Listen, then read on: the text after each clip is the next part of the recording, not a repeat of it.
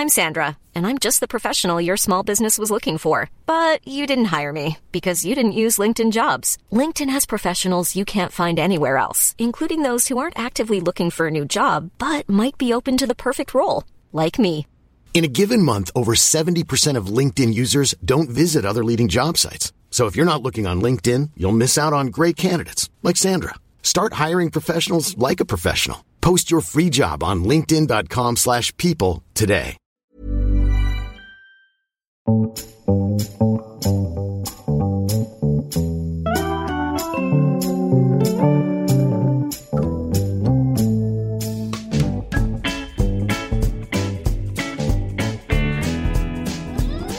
to The High Low, the weekly current affairs and pop culture podcast brought to you by Dolly Alderton and Pandora Sykes. It's been a big news week for many reasons, but of course, the most important reason, the story on everyone's lips, talk of the water cooler, is that in celebration of Eurovision, the cheesiest event in the world, flat sharing site Spare Room launched a unique pizza topped with 41 different cheeses sourced from the 41 nations competing in this year's song contest.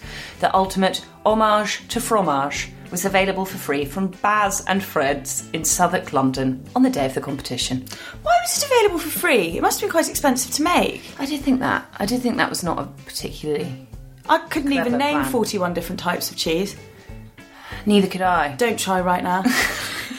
All that fromage for a deeply disappointing result because the UK came last again, which is deeply unfair considering that Slovenia sung the creepiest, slowest sort of death lullaby I've ever seen in my life. I did actually watch it this year, not live, I hasten to add, because I was out, because I'm a cool mum, but all four hours of it on Sunday morning with Zadie. Oh, I should have watched it because do you know what? I didn't realise it was Eurovision, which is my favourite cultural moment of the year. Cultural moment. until uh, I was listening to Graham Norton's Saturday breakfast show on Radio 2, which is the best way to start the weekend. And he was talking about Eurovision, and I very, very nearly rang my friends and cancelled my night out. Well, Graham Norton was on excellent form. He introduced the uh, model Bar Refaeli as the ex model Refaeli, um, who he then just took a sort of mysterious dislike to for the rest of the show, at one point questioning the absence of her personality. so harsh. Also, this week, Taiwan legalised gay marriage, the first state in Asia to do so. And Grumpy Cat has died aged seven. The death of the Arizonian internet cat with feline dwarfism, whose permanent frown made her owners millions of dollars, died from a urinary tract infection. And the Moggy's passing made front cover stories on both broadsheet and tabloids. I got In a breaking news alert on my phone when it happened. my favourite story of this week is that the love of my life, Rod Stewart, has pledged £10,000 to a British model railway club. Which was attacked by vandals at the weekend. He said he was devastated to hear about the Market Deeping Railway Club's exhibition being trashed by vandals and wanted to compensate those affected. Sir Rod is utterly obsessed with model railways. He has a whole room in his house dedicated to them and has spent 23 years building it. He has. Yeah, he has an entire chapter in his biography, the best book ever published, dedicated to it, in which he says he gets very, very angry when people infantilise him by calling them train sets. so they have to be called model railways. Oh, right. Anyway, I just thought it was a lovely story and another example of why he is uh, my favourite musician and man on earth. And I'm also very much looking forward to seeing him live at York racecourses in a couple of weeks because India and I got a little bit drunk and booked some tickets to see it, which we forgot about until we were reminded by email a few days later. York Racecourse. Have you bought, have you bought your Fascinator from Phoenix? No, it's not. It's not a part of the races. He's just he's just doing a show there. You're in India at the GG's. I keep flagging it up though, like everywhere. Whenever I'm interviewed at the moment, I keep flagging it up because I'm hoping that maybe people, his people, might be listening, and there might be a bit of a, I don't know. People might be listening. Well, I spoke about it on uh, when I went on Steve Wright in the afternoon a couple of weeks ago, and uh, the head of the Rod Stewart online official fan club emailed my agent, and uh, asked if I'd like to give a few words for the website, which was nice, but I was hoping for a little bit more. So if Rod Stewart's manager is listening, yes, I will come backstage, and yes, I will let him dedicate Maggie May to me. Okay. That's the ever lofty Dolly Alderton for you. In more heartwarming news, an 81 year old woman has met her mother for the first time after a six decade search. Brought up in an orphanage in Dublin, Eileen Macken started looking for her mother aged 19. Last year, she appealed for help from Irish radio, and in August, a genealogist called to tell her her mother was alive and living in Glasgow. Last month, she visited 104 year old Elizabeth and said she wasn't quite sure if her mother fully understood their connection, but also said she never let go of my hand. Also, this week, Nigel Farage had a milkshake thrown over him and then pronounced that the attempt to cover him in milkshake whilst he stood covered in milkshake was a failure. and the Jeremy Kyle show was axed once and for all, although there is a change.org petition to bring it back, which has already garnered over 35,000 signatures. I guarantee that is 90% students. Dolly, I discovered an Instagram account this week that you are going to love. It's called at 90s Anxiety and it has pictures of Hollywood stars during the golden grunge era, my favourite year of dress. I'm still inspired by that on a daily basis. Um, loads of pictures I've never seen before. Think Cameron Diaz in black Doc Martens, thick white sports socks, golden tan, and a black cotton tank dress, sitting on the beach at Cannes like she's sort of uh, West Wittering. It's absolutely magical. I've got that picture of Cameron Diaz saved on my laptop because I just love the outfit so much. Oh, you'll love the account then. It's, follow it. And loads of couples that you forget whatever couples as well, which, as you know, is my favourite thing to Google that, image. yeah. Yeah, especially the ones from the 90s, because I don't really remember the past lives of Winona Ryder or Gwyneth Paltrow, so it's a gem. What's in the mailbag this week, doll? We had a number of emails in response to last week's author special with Bryony Gordon, including lots of messages from teenage girls who said the discussion made them feel better in themselves. One listener wrote us the following message a couple of hours before doing one of her GCSE exams. I've just finished listening to the end of your recent episode with Bryony Gordon with my Greek.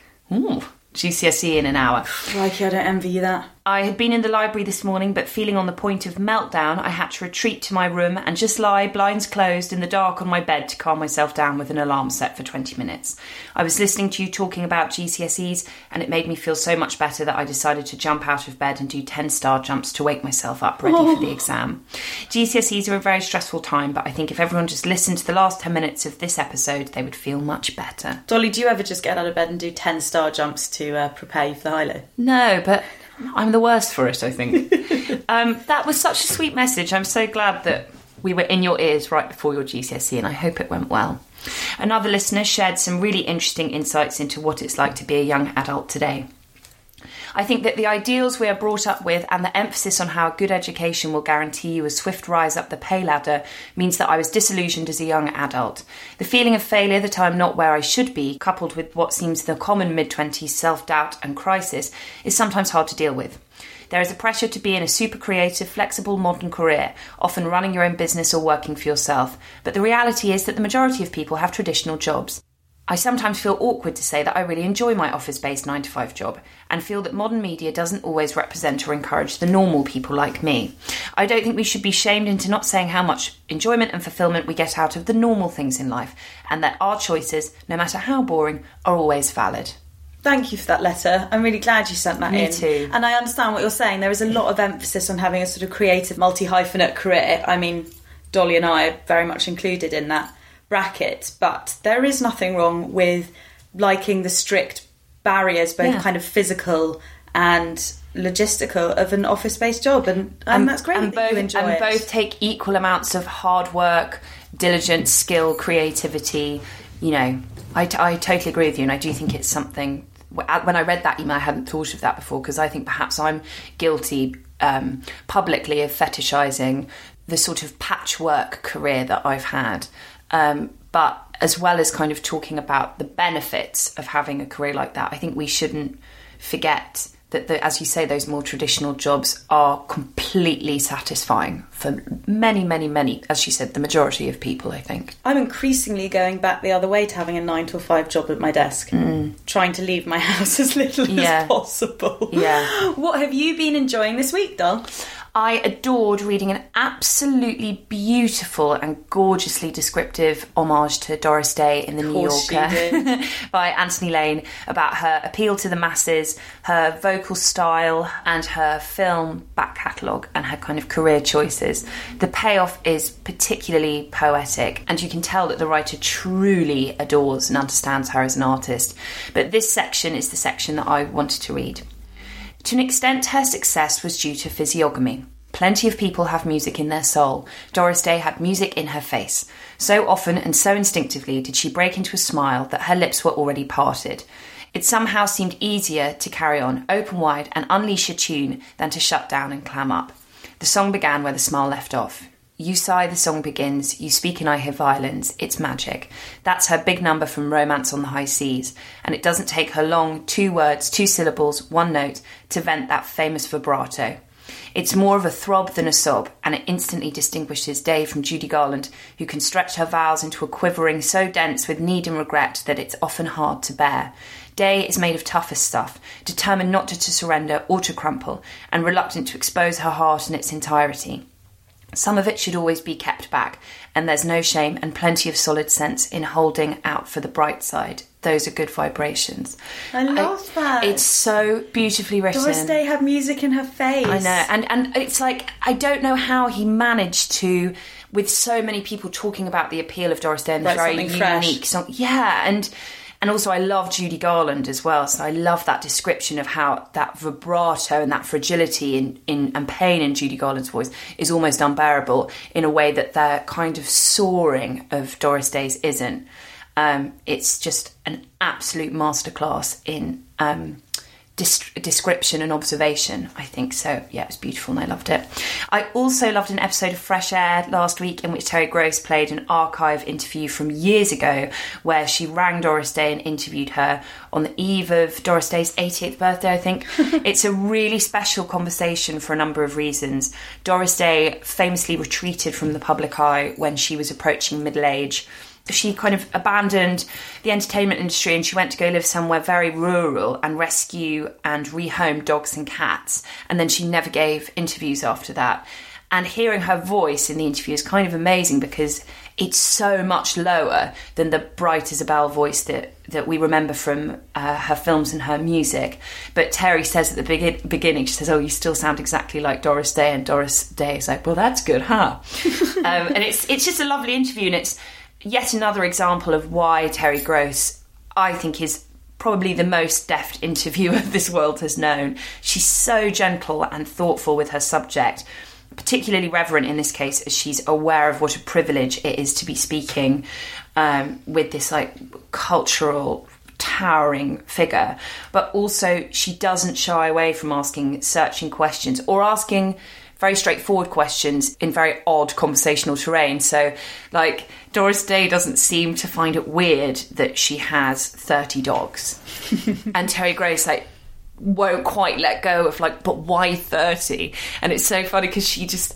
Doris Day keeps coming back by saying, "Well, you know, I've got a lot of rooms. I've got there are a lot of rooms." And it's like a lot of people have big houses, so it's just, uh, yeah. I just love to ground her. yeah, and I just love Terry Gross, and I was talking about to, about this. She's right as well because I wasn't familiar with Terry Gross before Fresh Air. So no, but she's um, actually a really good interview with her. Although it's really annoying because it's Marc Maron, so he keeps interrupting her and trying to be funny. But in terms of hearing about her past, is she did a live WTF with Marc Maron, and she's had a really fascinating uh, past, and she has and her talking about how she got into radio, but she actually I think has more of a legacy and longevity and, and history with her interviewing than Kirsty Young, but she's like treasured and celebrated in the same way like a Desert Island Discs presenter is Oh, wow. treasured and celebrated. Great knowledge, though. Laura Snapes is a massive fan of Terry Gross, and she was telling me that there's a brilliant book called All I Did Was Ask by Terry Gross Conversations with Writers, Actors, Musicians, and Artists.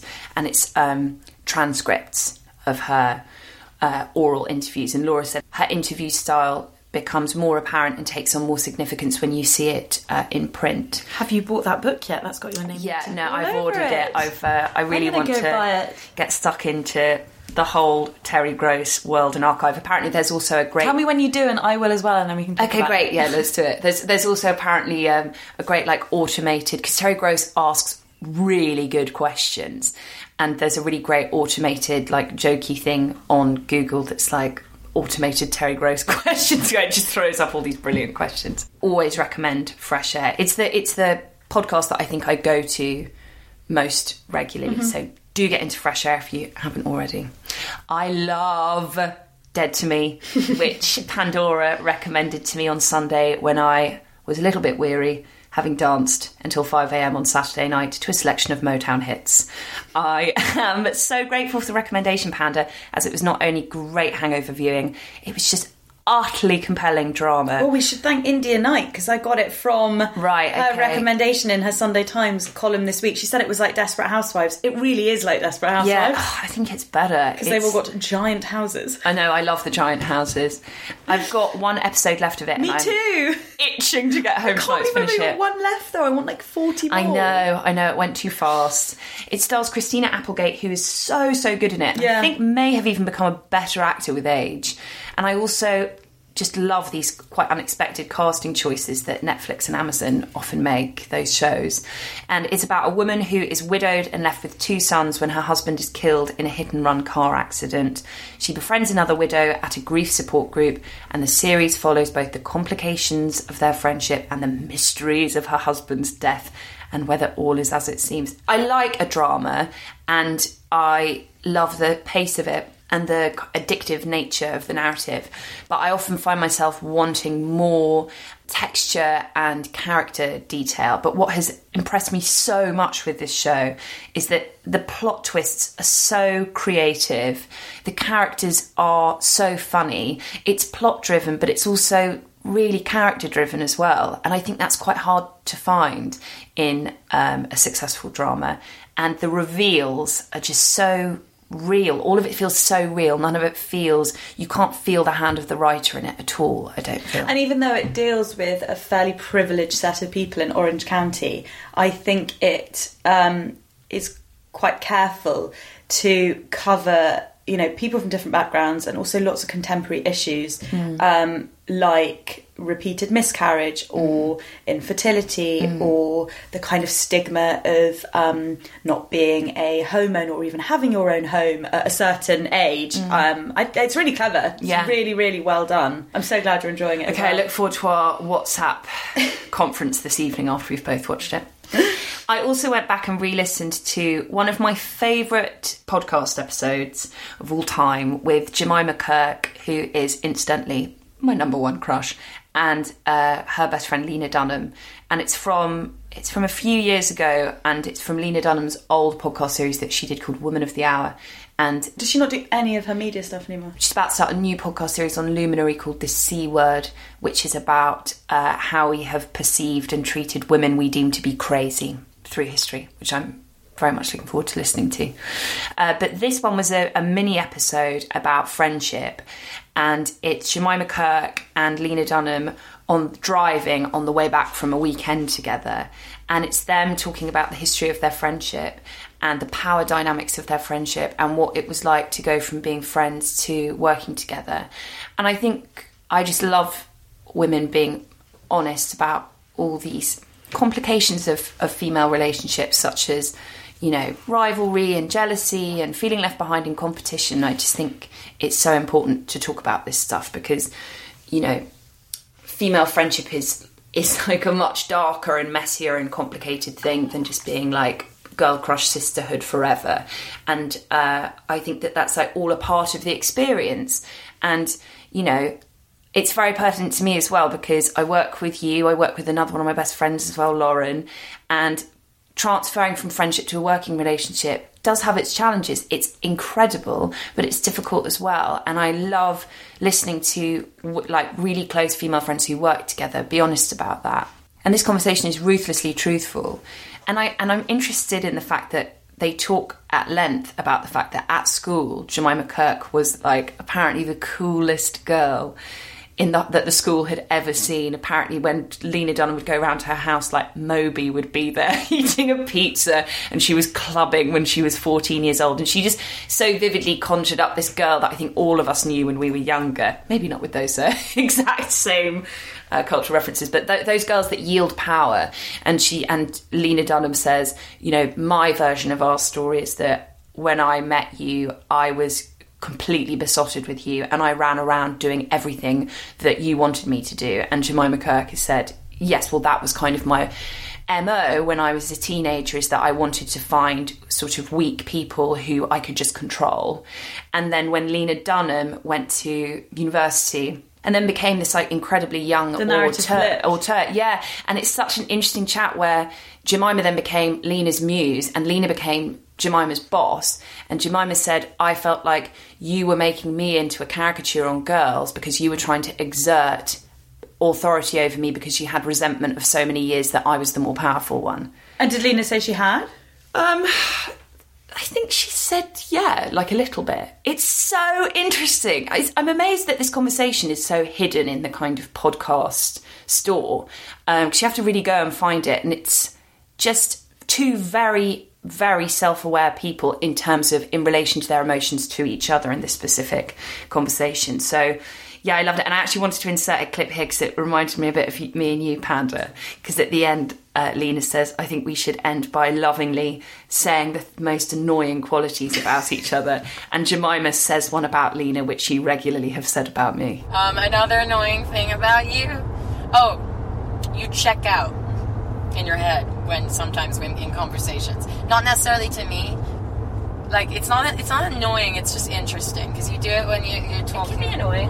I saw you do it on the Ellen show. You did see me. You saw me stare into the abyss. On the Ellen, I was watching Ellen. I was like, she's gone. She's gone. Lights are on. No one's home. and I pointed it out, and my husband was like, yeah, yeah, yeah, totally. I also did a massive WTF catch up because I haven't listened to it for a while, and he's had some great guests on in the last couple of weeks, including Anjelica Huston, Who which did is that amazing interview with Vulture. Yeah. If you haven't read it yet, Googled it. It's like the ultimate celebrity interview. It's um there's some like quite problematic Controversial, yeah, yeah. things in it. But she's also very funny about how her and Ryan O'Neal snogged for like six hours on a snooker table or something. And the interviewer's like, How did you kiss for that long? And she's like, I was I was young, my back was like liquid amber.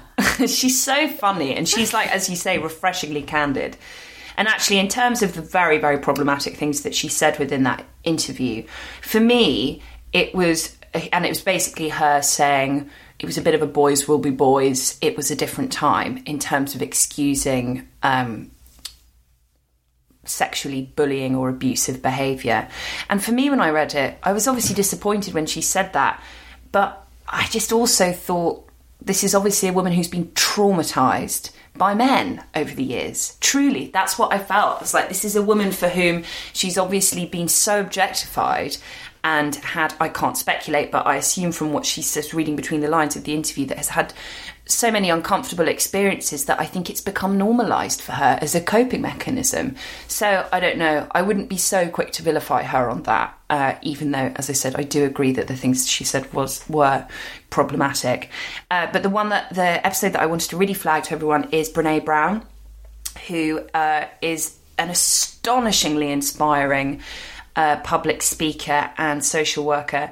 And she did a TED talk years ago, which I talked about on the High Low, uh, because it's available to listen to as a series on Audible called The Power of Vulnerability. That is cited. I feel like even Michelle Obama cited it in her speech. Like, how Yeah. many times has it been listened to? It must be one of the most Yeah. listened to pieces of audio content. It's a it's a radical piece of thinking, and it's about the fear that we have around vulnerability, why we have a fear around vulnerability, where it stems from in childhood, uh, and the link between vulnerability and shame. And you know, as someone who this was a lot of work that I did in therapy, I am petrified of vulnerability, both in relationships, in my family life, in friendships. Um, you know, health wise like i'm a person who hates even being sick like i i fe- I i'm so fearful of being dependent on others it was such a life changing experience listening to this woman convince me of how vulnerability is bravery and how it, when harnessed correctly and appropriately, it's the only route to feeling authentic, known, understood, and intimate with others. So, yeah, she's an amazing woman. Do listen to that. And then the WTF episode is Marc Maron. I was really surprised he wanted to get her on because Marc Maron is like a pretty cynical guy and she is funny and has moments of being acerbic but is very sincere and, and incredibly open hearted.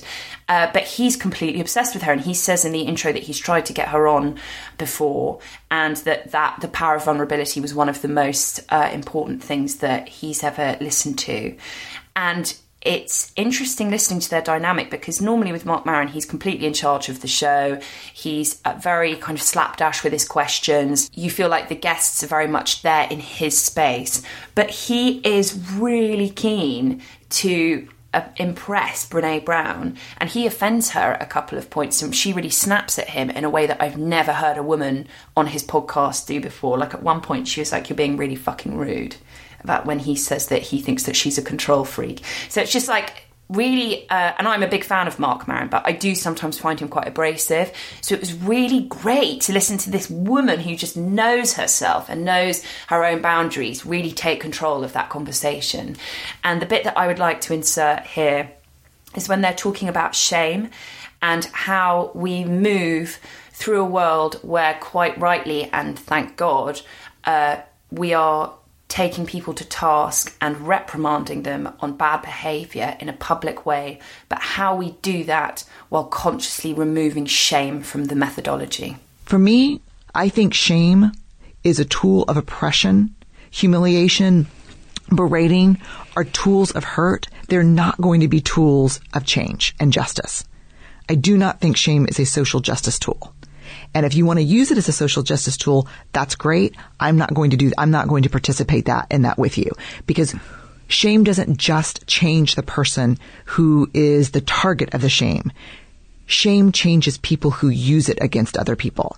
So if you want me to, hey, this, this person did something really shitty, really bad, um, and let's shame the shit out of them. Yeah. Don't include me. You want to hold that person accountable in a real way? I'm, I'm, I'm on board. But just FYI, that takes 10x the amount of time and work that shame does. It, you won't get the rush of feeling good by berating someone right away. Mm-hmm. And it's a long process, but I will not participate in using shame as a social justice tool. It's the justice tool of oppression. I like how you got really meta on that. You were looking at the kind of shifting dynamic between interviewer and interviewee in a sort of audio setting as much as you were actually yeah. looking at the content. You are the ultimate podcast enthusiast. you are you are a podcast. I read Home Fire by Kamila Shamsie last week, and I am completely blown away by it. I'm not sure how it took me so long to become conscious of it. It staggers me sometimes. Do you ever have this that I can still I can miss something that's been widely lauded, you know, hugely well read, has won prizes, yeah, and it still sort of floats by yeah. my conscious. So this one, this book, Home Fire, won Women's Prize for Fiction last year, it only really came to my attention, and I bought it last week after it was recommended to us by a lot of high low listeners off the back of our author special with Fatima Bhutto, whose book The Runaways is about teenagers who join ISIS.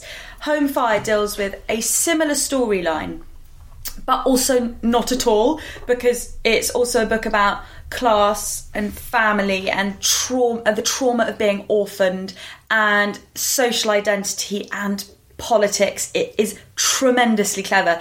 It is a modern retelling of the Greek myth of Antigone. Antigone is the daughter of Oedipus and his mother Jocasta. Yes, note the Oedipal relationship there. And she is very close to her brother, and it's a relationship which is replicated in Aneeka and Parvaiz in Home Fire, except that Aneeka is an LSE student and Parvaiz has run away to join the media unit of ISIS.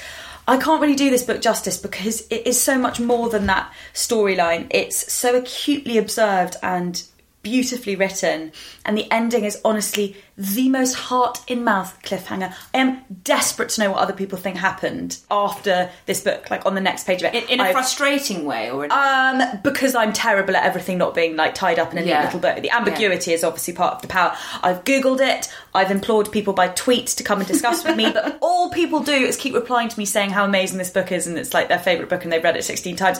I agree, it's fucking fantastic, but I really need to talk You about what would happen on the next page of this book. It was Mental Health Awareness Week last week, which is why we had Bryony Gordon on to discuss mental health in teenage girls and women, and which I totally forgot to flag last week. But there was some excellent content from the BBC. Louis Theroux on postnatal depression, which I talked about last week, Nadiya Hussain on anxiety, and the actor David Harewood on being sectioned into his 20s in a program called Psychosis and Me. oh, I really want to watch that. It was brilliant. Um, he dove into the specifics of his psychotic attack itself, how it built, you know, how it came to be, and why. He looked at how identity played a role in his psychosis. For him, the contributing factors were being very successful almost as soon as he left RADA, but desperately lonely, living in London without his family, who lived in Birmingham, and being constantly defined as a black actor. He said it's not something he'd thought of himself as before until he played Othello, um, and everyone kept referring to it as, you know, the black Shakespeare play, or he was the black Othello, or and in all these ways that contributed to him feeling just Erased. erased and also just built to this idea of just feeling very alienated and very alone and I think confused by the way his life is playing out. He also discussed the connotations of the word psychosis. It implies someone who's crazy and scary and unstable, he says. Most people prefer to say they had a breakdown. In one really moving scene, he recreates the journey to the hospital where his two friends from RADA took him when it was clear he was in the middle of his psychotic episode. It's very emotional to watch. It's just it's lovely that these are two close friends 30 years later.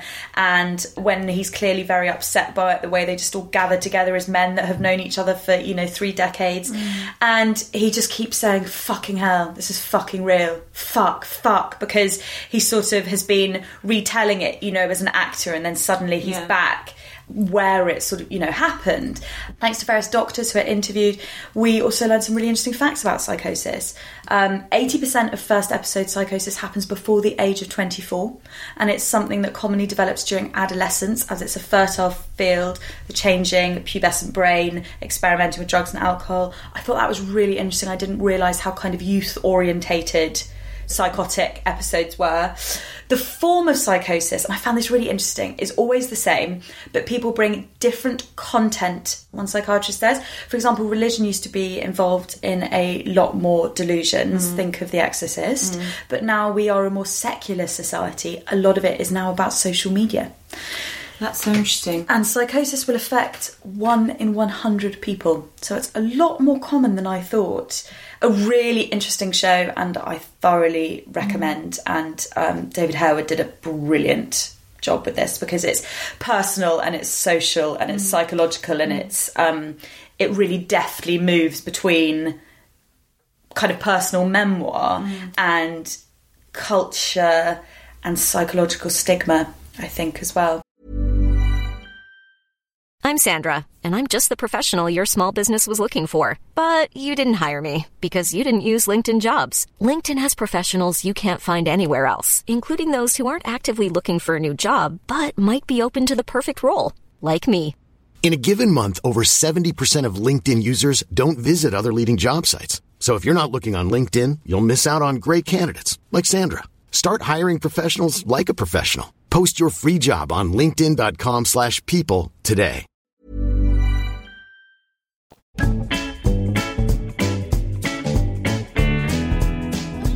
The state of modern humanity's sense of connection and community has been the subject of conversation this week off the back of an unexpected source. Uber is offering its customers the option of a quiet ride via the app, which means the driver will not attempt conversation or small talk. It is currently only available to users of its luxury Uber Black services, costing the passenger extra. The news has divided both drivers and riders. Some have commented that this is an example of conscious, malicious class division or that it dehumanises drivers. Others have said that the silence is easier for both driver and passenger to have clear boundaries and know what's required of both of them to be appropriate. Some women have said they feel safer being alone in an Uber if there is no conversation. And I saw that some deaf Uber customers were tweeting that this makes life easier and more comfortable for them. It really seems to have divided people. What are your thoughts, Panda? I don't know if I agree with the dehumanising bit, uh, which came from the mirror instantly, as I do think in any service job there are customers who want to chat and people who don't want to chat, whether you're a hairdresser or a cab driver. And I do think that's part and parcel of the job is navigating Yeah. your customer. Yeah, I totally agree. And I think that even goes as far as in waitressing, or I worked in a shop for years, and I knew you had to, as part of the job, it was about gauging what was an appropriate level of interaction and what people wanted. Yeah, I think they're consumer facing jobs. Um, what I do think that this new service would allow is a further erosion of our ability to be ad hoc communicators. That's what really worries me. So that if communication isn't planned in advance, like, hi, I'm going to call you at 1.30 today, or written so that you can reply at your own leisure, then we just can't cope. And I think that we should be able to actually say and have to say without flipping a little switch, sorry, I'm just working on something at the moment. Do you mind if we don't chat? Rather than being able to swipe an app and rest easy in the knowledge that you have avoided conversation with someone you don't know yet again. I'm in two minds about it, which surprises me because normally I'm very oldie woldy, let's despair about the break breakdown of conversation in community, as you know. um, I use Uber quite a lot, which provides a lot of material for mockery from my friends. I said absolutely nothing. And uh, often when I use Uber, it's because I need to answer emails in between appointments. So in the past, there have been times where I found it frustrating to make conversation only because I don't want to appear rude, but the whole reason I'm in a quiet car with signal is to get some work done. I have to say that is very rare though, as most Uber drivers I get in a car with are either quiet, listening to the radio, or on the phone. And I have to say, I think it cuts both ways. I'll always try and pick up on whether they want to chat or whether they would prefer to be left alone. The other day I was in an Uber and I said, Would you mind if I take a call? One of my bosses is ringing me, and he said, That was me, by the way. I'm one of her bosses.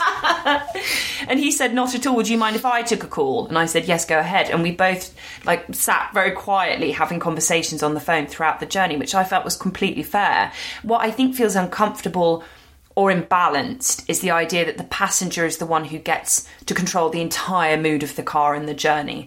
I've always felt that a cab journey is about both people respecting what sort of journey the other person wants. Personally, I think there should be an option for Uber drivers to select when they want a journey in quiet mode. I think that's very civil of you. I think a lot of people will disagree. I think they will say, "Well, I'm paying for this service, therefore I get to dictate the mood."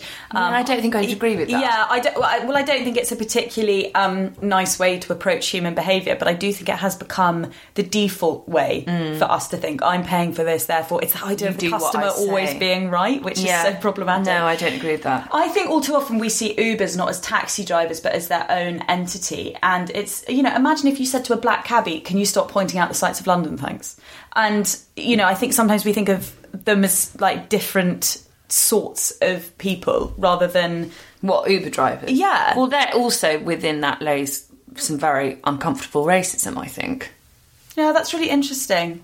They're, uh, Totally. And definitely as well, that there is an idea that one is elevated over another, isn't it? Yeah. When I feel car sick, which is very often, unfortunately, I find talking agonising. So I try and do it with minimal lip interaction, like I'm a ventriloquist. but I do think that we need to be careful not to seal ourselves into a sound controlled booth where the only conversation permitted is with people we know, trust, and agree with.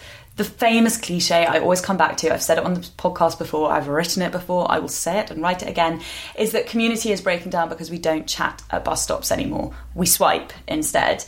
We are, as Eric Thomas put it in a piece for LUS, which made me laugh, aggressively antisocial. Mm. It's no longer passive, this reluctance to converse, it's actually aggressive. Yeah. yeah, I really feel that when I often when I leave London, and it's something I have to really smack my wrist about.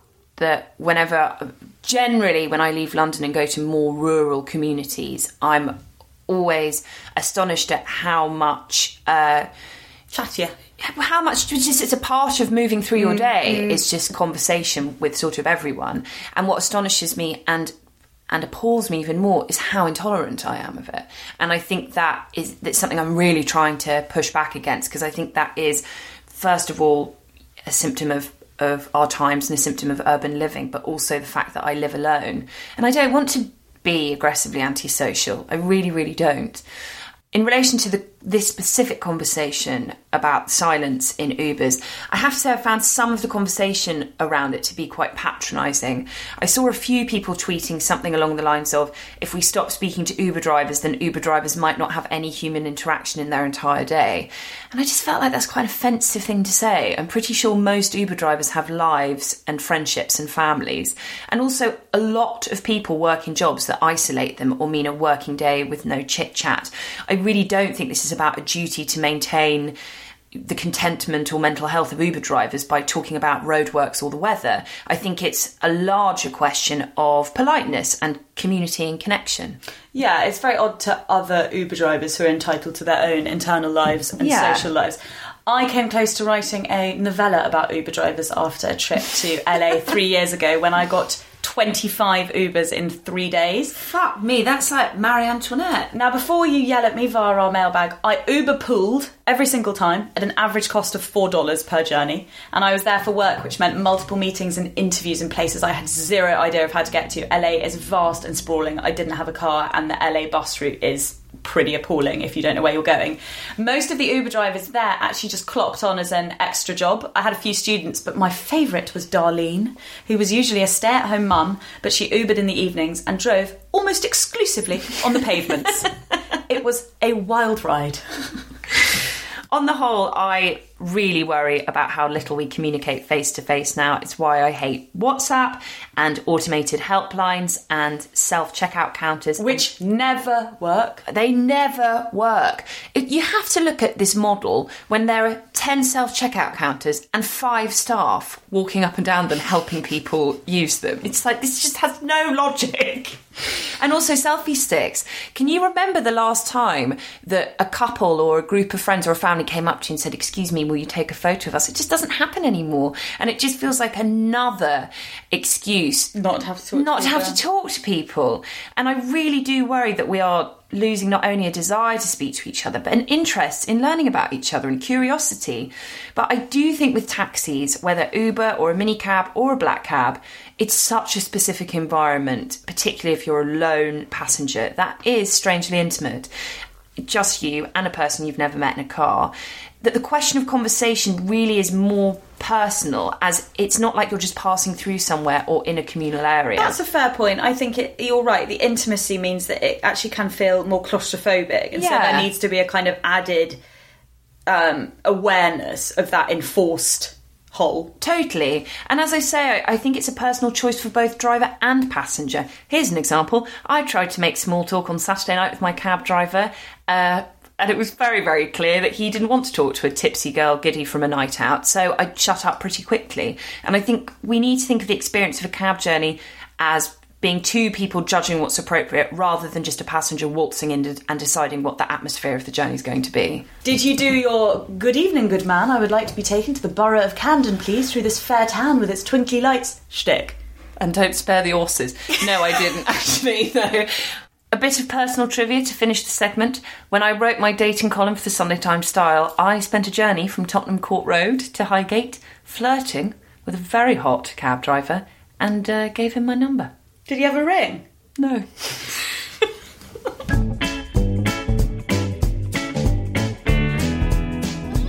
Like many of you, I'm sure this week all I have been talking about and thinking about is the new Alabama abortion ban.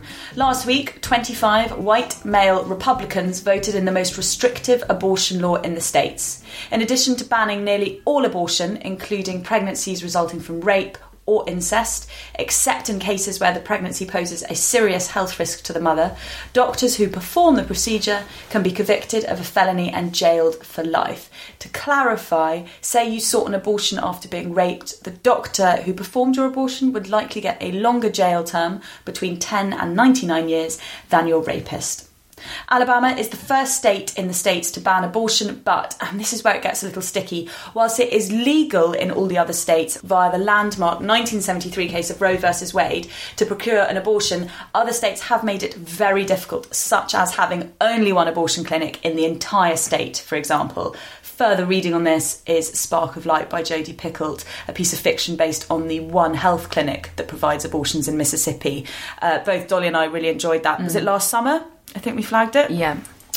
Or they have um, laws which ban abortions after six weeks, which is before a lot of women know they are pregnant. Georgia, Kentucky, Missouri, Mississippi, and Ohio have all recently passed so called heartbeat bills, which ban abortions once the fetal heartbeat is detected around six to eight weeks. Utah and Arkansas limit the procedure to the middle of the second trimester.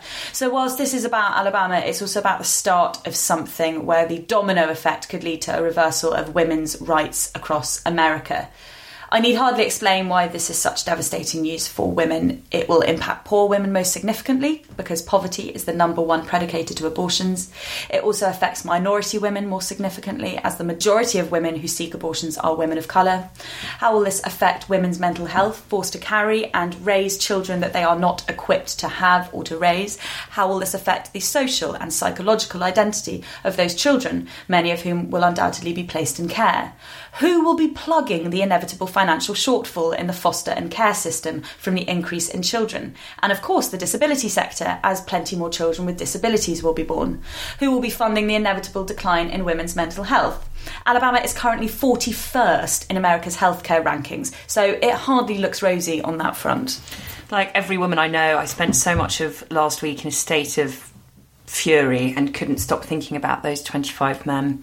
Trump himself has flip flopped on the issue. He claimed he was pro choice, and then in March 2016, as a Republican presidential candidate, he confirmed in response to an interviewer's question so there has to be some form of punishment for the woman. Yes, there has to be some form. Days later, he evaded those comments in an interview with New York Times columnist Maureen Dowd. She wrote, Given his draconian comments sending women back to back alleys, I had to ask, when he was a swinging bachelor in Manhattan, was he ever involved with anyone who had an abortion? Trump's response, Such an interesting question. So, what's your next question? On Saturday, he clarified, I'm very strongly pro life with the three exceptions rape, incest, and protecting the life of the mother. The same position taken by Ronald Reagan. Although, of course, the former of those two exceptions have not made it into the new Alabama law. Last Sunday, three major Alabama newspapers devoted their Sunday editions to letters from women across the state. The Birmingham News, the Huntsville Times, and the Mobile Press Register filled their Sunday pages with 200 essays from Alabama women of various backgrounds, ages, and political leanings. The essays are also available as a package online under the title It's Time to Hear Alabama's Women. We'll link to that in the show notes. Though the state was the talk of the nation last week, wrote Alabama Media Group's Vice President Kellyanne Scott in an introduction to the series, missing from many of those conversations were the voices of women from this state. The essays included these chilling words from teenager Isabel Hope I don't feel safe walking alone ever. How am I supposed to feel knowing that if something were to happen, I would have no options? Abortion is a nuanced issue, but it is not an issue that I sit on the fence about, and nor will I feel even an iota of temptation to be anything other than furious and voluble on this issue. I have not had an abortion, but that does not mean that I do not fiercely support the choice of any single woman who is not capable of bringing a child into this world to have one. Until women have autonomy over their bodies, we do not live in an equal society. We may see Christine Blasey Ford being given a voice to speak out about her sexual assault from Brett Kavanaugh, but he was still installed in the Supreme Court. And I don't think that Me Too and the increase in women's voices is unconnected to the ban in Alabama.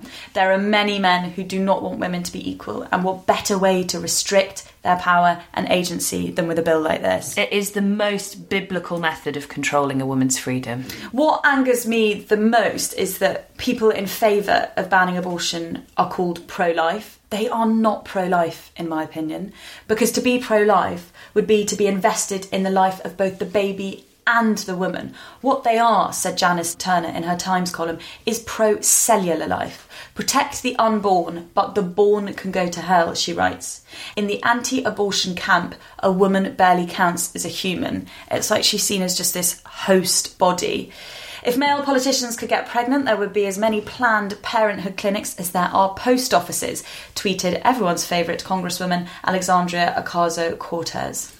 The US itself is not exactly united on the issue. In a 2018 poll, 59% said that abortion should be legal in all or most cases, but 37% thought it should be illegal in all or most cases. Abortion has always been a flammable topic in the US, most famously attributed to evangelical Christians or what's colloquially known as the Bible Belt, a swathe of states which stretches from Texas to North Carolina. The abortion ban won't just affect women who have abortions, but women who have miscarriages too, because healthcare providers cannot actually tell whether someone is having a natural miscarriage or an induced miscarriage, they will have to interrogate them thoroughly about their pregnancy. And if there are language barriers, then it could only take one faltered word for you to be a suspect in a criminalised abortion. Imagine working there as a midwife or a doctor, medical professionals forced to become detectives. The author and midwife Clemmie Hooper, who has a very popular Instagram account, posted a photo on Instagram which said abortion is healthcare. And I was so so shocked at some of the vile and ignorant comments underneath the post. Supposedly pro life women who lambasted her for supporting a woman's right to access abortion, many of whom took particular umbrage with it because Clemmie is a mother of four and because she, her job, her profession is bringing life into the world. I'm a mother and I feel more passionately about abortion than I ever have because I know what it takes to grow, birth, and raise a child. And that was doing it when I really wanted that child. Mm, doing that when you don't want that child, when you don't feel able, must be one of the very worst feelings in the world. The perfectly obvious fact is mothering and caring about children is not in opposition to abortion. Totally. In fact, it's very much a part of being invested in the notion of life, bringing life into the world and raising happy and healthy children. It's telling that, as you say, Pandora, nearly every woman I know who's had a baby and is now caring for a baby and understanding the impact of becoming a parent has said they've become even more pro choice than they were before. Having a child is one of the most enormous decisions a human can make. And this fucking faux moralistic simplification from the side of anti pro choice is just so hard to engage with calmly, I think. And, and to caveat, I understand that some people would never want to procure an abortion themselves. You know, that if they were to get pregnant, they would never want to end the life of that fetus. Of course. What is so terrifying about laws like this is it doesn't allow people that agency. It's making decisions on behalf of every single woman. So you have to separate personal choice from political because this is political, this is not personal. And also, I think what we have to understand in these conversations is that being deeply invested in this fundamental freedom for women does not mean taking the option of abortion flippantly or lightly. Legalising abortion does not lead to a surge in women getting abortions. Legalised abortion leads to a surge of women getting like healthy legal abortions, not dangerous abortions in backstreet alleys. It's not like encouraging women to get abortions because people don't seek abortions, as Dolly says, flippantly. This isn't something that you just do like you're buying a fucking sandwich. When I posted this news on Twitter, a lot of people responded about Northern Ireland. I saw the issue as different because Alabama is a new law, whereas the rule in Northern Ireland is a historical one that I believe, like in Ireland last year, will be revoked. But on further reading, I can see that I was wrong to assume that it's somehow not as urgent because, in many ways, it's actually stricter than the Alabama law. Alabama would lock up the doctor who performed an abortion, but it wouldn't jail the woman. Whereas in Northern Ireland, under the 1861 Act, that's how old it is, this is the case. And as Janice Turner wrote in the Times, this isn't some dormant law. A mother in Northern Ireland was recently charged for acquiring abortion pills for her teenage daughter. We are, she writes, ignoring our own Alabama. A Northern Irish listener wrote into us when the news from Alabama broke.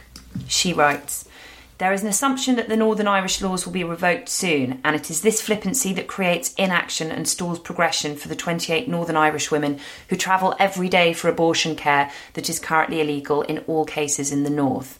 Yes, the restricting of abortion laws is terrifying. Yes, it is like the beginning of The Handmaid's Tale. But what we need is not outraged tweets and Instagram posts on women's rights, but British citizens demanding actual change. Northern Ireland has not had a sitting government for two years now, and the DUP, headed by Arlene Foster, are a party who are probably dancing around their offices right now due to the passing of such laws in Alabama.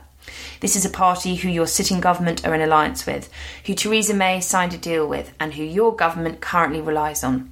So channel outrage by letting them know exactly what you think. Contact and support London Irish Abortion Rights Campaign and fight for your fellow citizens who are already under Alabama esque laws. I write this as an Irish woman who has travelled to the UK for care, who grew up in a country with no respect for women's bodily autonomy, and who bled on an airplane seat in the hope no woman should ever repeat that journey. Thank you so much for that letter. Our conversation is so much better for its edition. Northern Irish journalist Elizabeth Nelson wrote for The Guardian on the subject. Because abortion is freedom to whoever needs it, there is no such thing as a more extreme abortion law. An abortion denied to an asylum seeker in Ireland without the papers to travel and whose pregnancy has gone beyond 12 weeks is as extreme as the mother in Alabama who has two children and for whom a third could push her into poverty.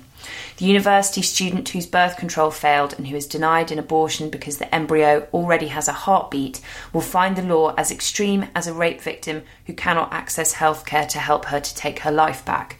The denial of abortion to someone who needs one is in itself extreme.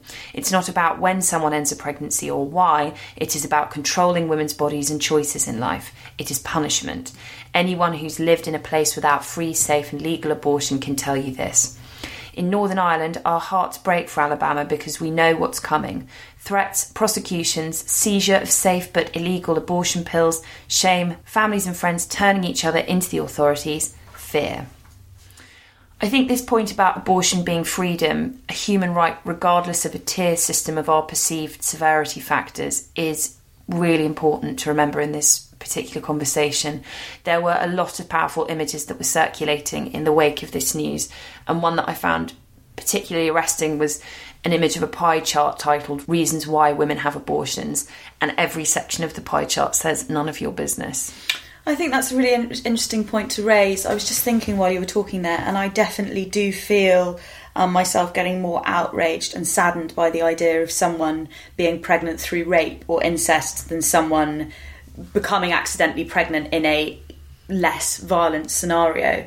Um, as you say, the idea of kind of reducing it to a tier system of perceived severity factors isn't very helpful and perhaps takes away from the conversation. I, I, I, can't deny, and I'm sure a lot of people will feel that there are instances where your heart breaks, particularly. I of think course. hearing of anyone being yeah. pregnant through rape, but ultimately it is an it's an extreme law, as you say. However, it's parlayed, and also we need to be careful. And I remember when we were discussing the. Um, revoking the law on abortion in Ireland last year on on the high low, uh, there was a lot of kind of tweets going around with people saying, you know, it, when people are saying, well, abortion isn't just about, you know, a girl who got drunk and shagged someone and now doesn't want a baby because she's 19, like those women count too. Mm-hmm. Um, you know, we're doing, we're sort of succumbing to that same sense of division and moralising when we start picking out which circumstance is more deserving of an well, abortion well, than another. With human rights, it's fundamental. It's a right or it isn't yeah, and I think and I think that that was a really important point that, that, you made and that Elizabeth Nelson made for the Guardian. We can't do anything about Alabama except carry on making a noise about it, but we can focus on our own Alabama, Northern Ireland. There has been a surge in pressure on Westminster to abolish the 1861 Act in the wake of the Alabama ruling, and a campaign calling on pro-choice supporters to email their MPs to demand action has seen 200 emails sent to politicians every hour since its launch. The hashtag Now for NI campaign, which is being organised by the British Pregnancy Advisory Service, BPAS, encourages women to email their local MP. The email campaign was launched at midday on Wednesday and had clocked up 12,000 emails by Friday evening. It's such an easy thing to do to email your local MP, and I genuinely never think to do it, and I'm sure I'm not alone in that. I'm going to be doing that today and I will be sharing that across my social media for others to do the same. I know we said earlier that this sort of idea of just posting on social media doesn't do anything, but sometimes I think it can. And I mm. think in mm. this case, actually, that pressure on um, the government and on Theresa May to address this with the DUP, um, I think will be really fundamental actually. Another option to take action is to donate to the Abortion Support Network, which provides financial assistance and accommodation to people travelling from Northern Ireland, Malta, Gibraltar, and the Isle of Man to access legal abortion. The High Low has just made a donation, and we will put the link in the show notes if you would like to show your support to women whose reproductive rights are not their rights at all.